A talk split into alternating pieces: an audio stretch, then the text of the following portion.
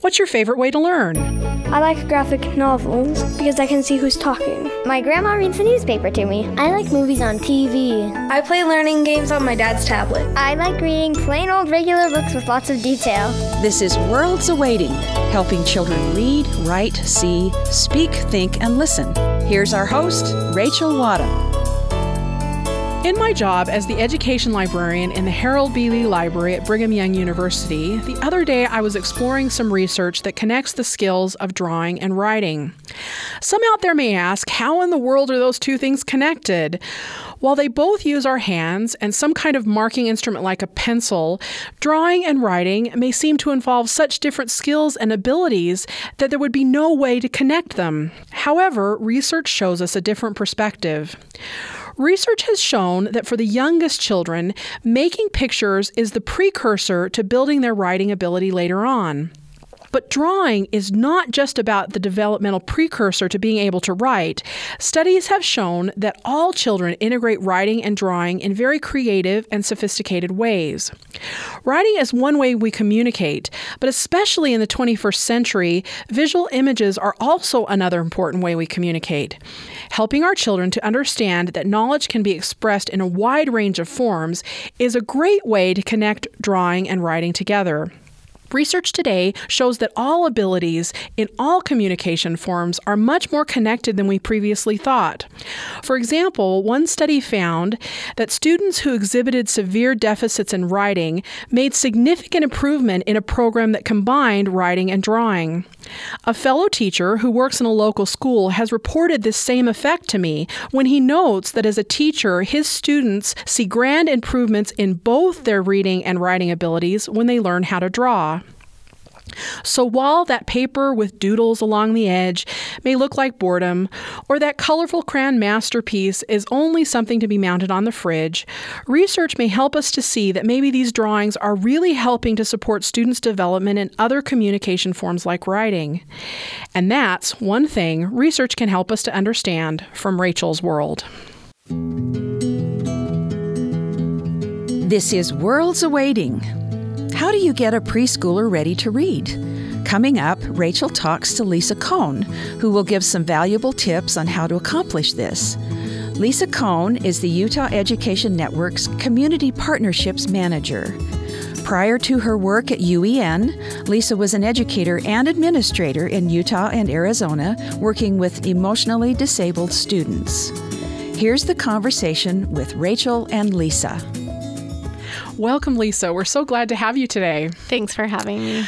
Let's talk a little bit about getting our kids ready to read. I know this is a big thing. We have our preschoolers and our kindergartners, and they're just emerging into some of these great literacies and especially textual literacies and reading. There's some really great things that parents can do to get their kids ready to read. And I know in our Utah Education Network, we've come up with five categories that help parents kind of engage their emergent literacies with their uh, preschoolers. So, so, what are those categories? Can you tell us a little bit about them? Well, so UEN is partnered with the Utah State Library, and they created a project from the American Library Association, but we've kind of taken that and personalized it to the Utah Kids Ready to Read. And Utah Kids Ready to Read has made recommendations for librarians, for parents, for caregivers with these five skills talk, sing, read, write, and play. And we can talk a little bit more about each category, but every single piece of that is really important in getting kids ready to read. And you really have to have all five in place. You can't you can't just do one or the other. So let's talk let's do talk a little bit more specifically about each one. What about talking? What is what can we do with talking to help our kids being ready to read? So we know that kids with um, greater vocabulary, more words in their world, do have an easier access or easier time learning to read. So, just talking in the car, there's a great little YouTube video of this woman in the grocery store and she's singing about the peas and the carrots. and they just show this woman going through the grocery store and she's like, let's get the peas. And people are looking at her like she's crazy. And then they show that she's talking to her child while yeah. they're grocery shopping. And, and that's just when we're grocery shopping, when we're in the car, when we're at the park, just identifying things at home really engaging. And I think one of the exciting things about that natural talk is not only does it increase vocabulary, but it also increases their sense of grammar and how is the language constructed and what does the language mean. And that particularly comes really important when we start getting into text because we have to understand that kind of meaning and construction as well as knowing what the word means. I mean, having a word like cat, it's easy enough to read it, but if they're, you know, if it's in a sentence and how how is it playing in that sentence is also important. And if you've never seen a cat before, it's not going to mean anything. And that's the other piece that's really important is that also parents should be communicating in the language that they're most comfortable with. Mm. Really, if you're not a strong English speaker, don't speak to your child in English. Children are amazing and they're adaptable, and parents should not only be talking in their native language, but reading in their native language mm, to their point. child so that they're comfortable. That helps build those skills. Really important. I think that's an interesting thing because when you talk about comfort, that's really important. But when we talk about singing as one of these categories, not everybody is comfortable singing. So how do we engage with that with that element of being ready to read? I am most definitely one of those people who is not comfortable singing even in front of my own children. And you can pick up on them. I was beyond embarrassed that my kids, we were on a big road trip the other day, and I thought, oh my gosh, what have I done? Most parents, most families sing in the car. My kids were singing commercial TV commercial jingles. and I just That's thought, perfect. I thought, It you know, well, they are paying attention and we do you know we talk about those things but there is singing all around us even just the national anthem they're singing often in school but things that you're comfortable with singing just helps with rhythm and Yeah. rhyme which is really impor- important parts of learning to read is, is understanding the language like you said And I think there's so many resources available. You don't have to be a singer yourself. I think you're, you you uh, pointed that out. But there's streaming audio kinds of things, and even you know CDs and all those other kind of things. And it's really cool for me too. One of the things that singing can do is actually can connect with play really well. So I think one of the things we can do is if we're more comfortable playing, but not quite as comfortable singing, then we can connect. We can connect to the other elements of this. And if we wanted to do a singing, we could put on a CD and maybe dance or act out the song or something like that. And that extends out of you know out of our comfort zones. But what other kinds of things can we do with play? What how does play fit into all of this? Play is absolutely the most important job for children, and children learn through play constantly. They're talking through their play, they're using their imagination. Play is really important. So, not to prescribe it. Again, I'm not an expert, but to let kids explore and even use the computer, use the internet, use the cell phone or the iPad to let them play. There's lots of painting and mm-hmm. creating yeah. that is not prescribed, it's imagining. And that, I think, is the important thing about play. I think that's the interesting thing. I think when most people see those five categories, play is probably the one thing that they don't necessarily connect with being ready to read because there's not always a textual element to play. But one of the things I have definitely noticed with kids in play is they tend to make a narrative out of play. So they are expressing that kind of story structure, the kinds of things that they will experience when te- in text really well as part of their play. They always engage with that mind, kind of more sense of story in play as well. And when they're playing with other children, one of the things that's really important is problem solving. It, and it's interesting, but you know, often we want to go out there and help them solve Yeah. that problem. Who's going to be it for the game? And oh, that wasn't fair.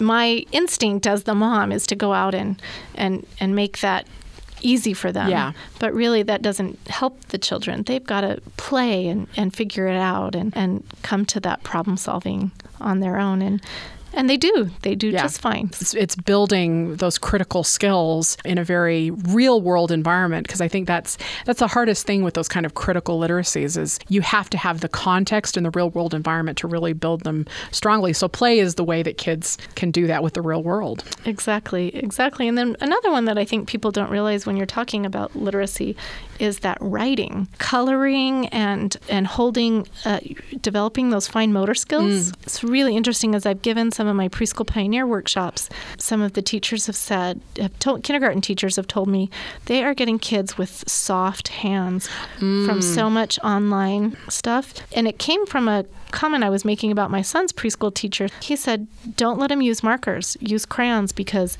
they have more of a um, resistance." And and I had never even thought of that. and tip, yeah. and then these uh, kindergarten teachers were saying, oh, we are getting so many kids who cannot even hold on to a pencil. Yeah, and it's and it's not just about making letters, or I mean, with, I think when we think writing, we might think, oh, you know, they need to start forming words and you know, like writing their name and stuff. But it's not about just that. It's about drawing and interacting with material and preparing for for that kind of thing. So even I think in that case, crafts and crayons and those kinds of things can be a really preparatory element to writing as well. Exactly. Expression, you know, Yeah. that's why we write is for expression. And a 2-year-old's expression is not going to look like a 8-year-old's expression, but it was an expression. He picked for whatever reason the black marker and and then the yellow marker. And I think that's also, again, connecting these five things. For me, one of the things I love about this kind of writing thing is also connecting it with talk. So if your child draws a picture, then you start talking about it. What is this in this picture? You know, why did you pick the black? Or why did you put that here? Or what does this represent? Or, you know, if, if you could change this, what would you do? And I think that that, again, builds some of those critical literacies as well, because they're analyzing their own expression, but they're also able to talk and write at the same time. Exactly, and we there's even this some great stuff on the web. There's um, it's called Storybird, Oh, and it wonderful, has these yeah. wonderful pictures, and it's a great way to use pictures. It's just a picture, but for a parent and child to engage and say, "Well, what do you think is happening here?" And even the parent could write and Definitely. model, you know, what the child is saying, whether they're typing or or handwriting something. Yeah. The story, and then you could create that together. And that's a great point about modeling that really connects to reading because I think, especially when we talk about reading itself at this age level, that modeling is probably the key to this. Reading aloud and other things that model that behavior is, is that reading key at this age. Absolutely, absolutely. Making sure that, you know, when you're asking your child to go pick out your book, that you're able to say, because I'm going to go read my book when they're at that independent level, to be modeling having your own book too. I think uh, the research clearly shows that one of the most, the highest indicators of school success is having parents who read. And it's not necessarily read to the children, but it is parents who are readers. And that doesn't mean, when I say parents who read, it, that doesn't mean reading fiction. It means reading newspapers. It means reading magazines. It means reading websites. It means It's even reading as Yeah, you're driving in the exactly. car and reading the signs. You know, just taking the time to to play while you're doing that kind of interaction. modeling that behavior I think is so important. And and there's also something too about that connectedness too. I think for me reading aloud uh, to a child is also about the bonding experience that happens when you connect with each other. And the nice thing about all of these elements that we've been talking about it is about bonding. It's about engaging and interacting with your child in a very fundamental way. Well, and I think one of the things too is that parents also need to remember that the library is there. Story time offers Yes. all of these, you know, you talk, sing, read, write, and play at All story there. time. Yeah. And it's all free and it's always age appropriate. So that's one of the things that I think is important for communities to remember is to make sure that people know about the libraries are there. Because Yeah. not everybody has access to books. I think that's so true that in any community, no matter what community in, there's going to be those resources. There's going to be a library. There's going to be an early childhood center of some type that you might be able to connect with that will that will really help you engage your children, especially in the in the places you don't feel quite so comfortable with or access resources you don't have. Yeah. Exactly. And I'm just going to push one little plug. If anybody out there is listening, you want to go to the Utah Kids Ready to Read.org website. We have a little web search where you can go, you just fill out a little survey, engage with your kids, and we'll send you a free book. Very cool. Because I think it's important for us to find those community resources that can help us. And, you know, for Utah, we've got some great ones here. But if you don't have, can't get the access to the ones we need here in Utah, there's great, just check out your community because I'm sure they'll, you'll find some there as well. Exactly. Well, thank you so much, Lisa, for your time today. It's been wonderful talking to you. Thank you. Thanks so much. That was our host, Rachel Wadham, speaking with Lisa Cohn, manager of the Utah Education Network's Community Partnerships. Next up, Rachel talks with a successful author about his passion, helping boys become better readers. Chris Crowe is a professor of English at Brigham Young University and is the author of adolescent age books, including Mississippi Trial 1955, Getting Away with Murder, The True Story of the Emmett Till Case, and most recently, Death Coming Up the Hill. Here's Rachel and Chris. Welcome, Chris. We're glad to have you today. Let's chat a little bit about boys and reading. I know that there has been lots of research done about engaging boys with reading and having to help them be better readers and to engage them with the written word more. And I know that that's something that you're passionate about is, is helping helping guys to read. So speak to us a little bit about your experiences with reading as a, as a young man and and how did you how did you find that passion for reading and, and English and writing? Part of it is growing up in a house where people read, and my mom wasn't much a reader, but my dad was, and he read the same kind of book over and over again. He read mystery novels and so detective. Or, I mean, there, what the range is pretty broad. The raunchy mysteries didn't matter. He just read mysteries like candy, and um, and we had magazines and and set in those days encyclopedia sets and stuff like that, and and I just liked, uh, you know, sometimes Dad would come home from work and read us uh, when we were children, read a children's book, mostly Dr. Seuss. And I think that experience was kind of uh, is nostalgic for me. But uh, in my family, not all there are five kids. Not all of us are avid readers but we all grew up in the same household. So I don't know part of its personality, but um, I think I liked the idea of learning something new. I remember going through the encyclopedia set just looking for random stuff just because it was interesting to read, uh, uh, or finding stories that were interesting. So it, it was just for me a way of uh, killing time, maybe in a very productive way. So the Hardy Boys books, those series books at a certain stage of life. And then when I got a little bit older, I think I became more eclectic. Where if I heard about a book like Catch Twenty Two, I'd pick it up, and if you know, if I didn't like it, I wouldn't. I would get. I just throw it back. But if I liked it, I'd just stay with it. So I had a real random reading experience as a teenager and really didn't read much of what I was supposed to read. So I still remember ninth grade, Great Expectations. I could not get past that. Uh, it just didn't. It did not connect with me. And my junior year, The Scarlet Letter was another uh, book that, honestly, I didn't know. I thought it was like a Poe story, The Purloined Letter. so I kept looking for where's the letter, you know, where's the missive, and it was just totally foreign language to me. Uh, so, and Shakespeare, I think, was the same way. I just I wasn't mature enough as a reader to, or patient enough. So, um, for a long time, I, I didn't like Jane Austen. I mean, a really long time, and when I when I think about it now. Uh, I, I think it's because a novel of manners or a novel of subtlety was just beyond me that I was reading for action, for things happening, and not necessarily adventure, but just where there were the plot movement had to do with action as opposed to emotion or relationships.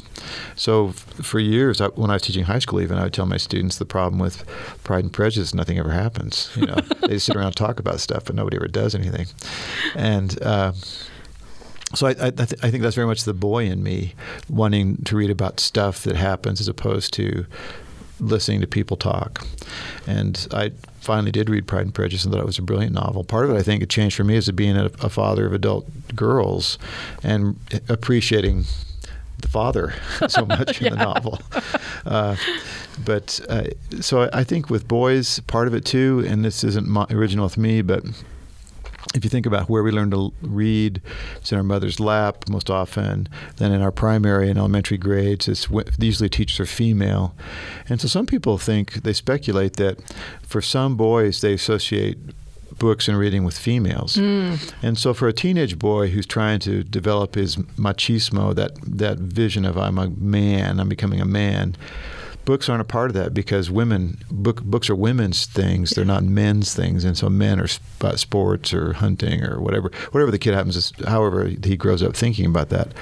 And it wasn't that wasn't the case for me but I wonder if with some of the students I've encountered over the years that eh, that is certainly not a conscious thing but it's just something that as they start getting aware of the world around them they realize well, you know, I don't really see men reading, and I don't see men teaching about poems and plays and novels. Uh, that's something that women do, and since I'm not a woman, that's something I don't do.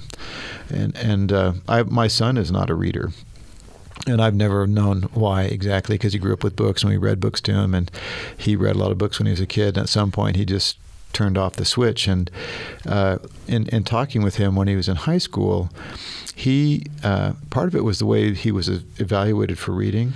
Mm. So he because teachers would ask trivial questions like what color was yeah. the guy's shoe or something, yeah. you know, on page seventy nine and he's very he's got a great memory. So he he felt like my obligation as a reader is to remember everything I've read because I might have to regurgitate that at some uh. point. So each page then was a layer of burden. And so a long novel meant there's lots of trivial details I have to recall so for him, he that's I think I think that's why he hated reading because he didn't want to keep track of all this stuff. Yeah. He never let himself just go in a story. And because I remember once telling him, Jonathan, just skip. You know, I mean, just skim. And he said, Well, that's cheating, Dad. You can't. I can't do that. I've got it. Mm. And I mm. think who reads a Victorian novel one word at a time? You know, everybody yeah. skims those. Yeah. But he, so what I think school sort of shaped his view of reading in a, in a way that was negative for him, as opposed to the way readers read books. Is we go back and reread, we skip when we get bored, we skim to get to where the plot picks up again. We do all kinds of strategies that he somehow was convinced I can't do that. Yeah, I think a lot of when we discuss this as professionals, a lot of the badness of not reading for boys is kind of laid at the feet of, of some of the educational yeah. things that we do eh, as teachers in classrooms that it prevents them from getting into the story and getting into just that flow that you really need to feel passionate about something. So, how do you think, as parents and even as teachers, we maybe can con- combat some of that negativity, like your son had in class, where we where we regiment it so much that we we lose the beauty of what's going on with the story? Well, the structure of school is we have to be accountable. Kids have to be accountable for doing work, so that's why we have quizzes and tests and things and book reports. And um, I I because I just did what everybody did. I used to assign book reports when my kids, you know, my students were reading books, and uh, I hated reading them I, because they were boring. And this is before Amazon, but uh, I, uh, because I knew they hadn't read the book. But because they'd met the, the, requirements of the assignment, I had to give them a grade for it, even though my whole goal was I want you to read the book. I don't care about the stupid paper. But the paper was horrible, and they hated them too. So they hated yeah. writing book reports. I hated reading yeah. book reports. I'm thinking, why am I doing this? So one of my colleagues said, you know, I, I one time I tried just interviewing my students about the book. And I thought, okay, I'll do anything besides this stupid stuff. And so uh, I told the students, you, you, know, you have an elective reading assignment, so every term you have to read a book. When when you're done, you bring the book and you set up an appointment with me, and we'll talk about the book. And you got to hand me the book. So then I would just flip through it. And some teachers think, well, I can't have them do reports on books I haven't read. And yeah. I thought, you know, as long as I have the book, I can. So I'd flip through it and say, so who's Jack, you know, or what's going on here? I'd read a section. And then we could have a conversation about a book, which I re- and it wasn't strategic on my part. It was something I just realized over time. I was teaching them to do what real readers do. Yeah. To talk about what they've read, as opposed to writing a report or taking a, a now you know a, a, what's that reader re- the online test. Yeah, accelerated, accelerated reader. reader. You know, something yeah. else, which again yeah. trying to be a, make them accountable, but it's not what real readers do. Yeah. When when I read a great novel, I think I want to find someone else who's read it so we can talk we about chat, it. yeah. And and that's what readers do. And so for me, for for my last five or six years of high school teaching, that's all I did. So I, there were no more book reports, there were no more book projects. It was when it was elective reading, they came back and sat at my desk, they handed me the book, and we talked about their book. And if I thought they were bluffing, I would just say, because sometimes you could tell they hadn't read it, I would just hand it back to them and say, let's, let's make another appointment to talk about this some more so they could have a chance yeah. to a do over. Yeah. Uh, and so, and the kids then who were weren't readers wouldn't even bother to sign up. But one, I had a kid, and he read a, a, book for the first time. He was a sophomore, and I'd had him as a freshman. And I had him again as a sophomore, and I would just keep pitching books to him because I thought sooner or later there's got to be something he's yeah. going to like.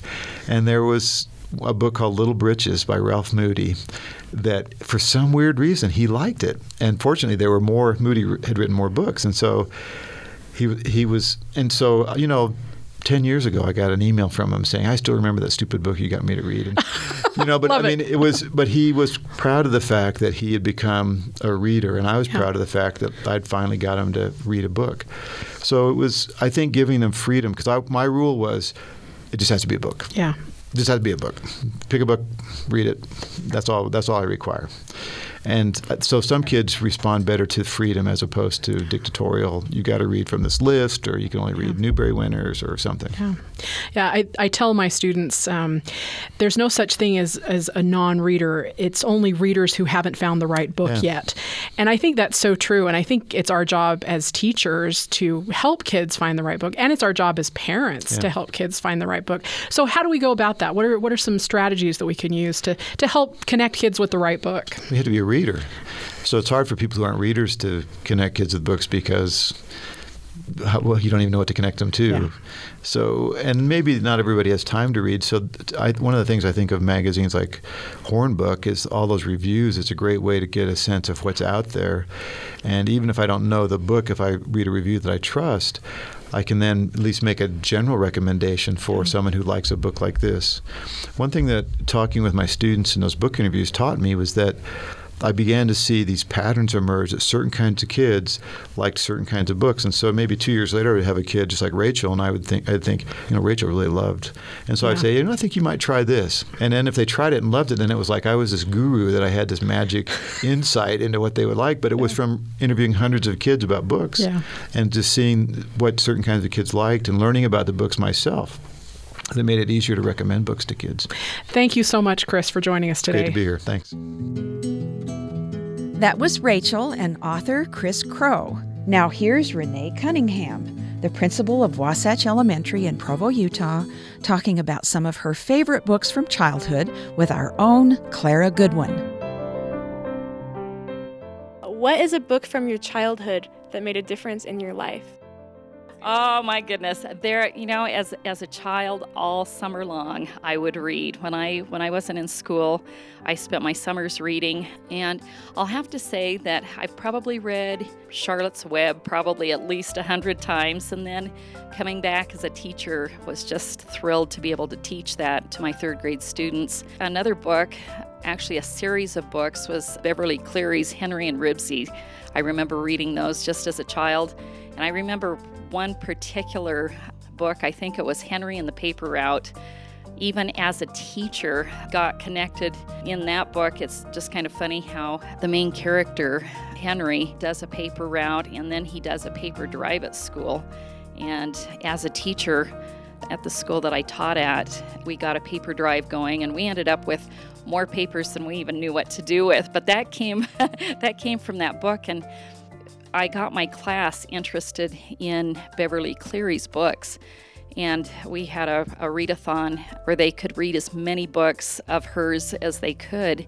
And we ended up writing her letters. She, she was pretty elderly at the time. And when we wrote her, we got a response back saying, you know, don't expect her to write because she's quite aged and, and not able to, to respond to everybody's letters that they send. But we did get one back from her we got a personalized letter just telling us how much she appreciated the students sharing the books that they were reading with her and, and that she was glad to be part of their lives. And she responded to me also. I told her about our paper drive experience, and, and she was just happy that I was being able to get children attached to reading through through her books. So that was a, a great experience. But there are so many books. I can't even begin to tell you all the millions of books that I've read in my life and still enjoy reading as, as an adult. Thanks to Clara Goodwin and the principal of Wasatch Elementary School, Renee Cunningham, for that fun interview. Thanks for listening to Worlds Awaiting. Tune in Saturdays at 1:30 p.m. Eastern on BYU Radio, Sirius XM channel 143, on the TuneIn app and at byuradio.org.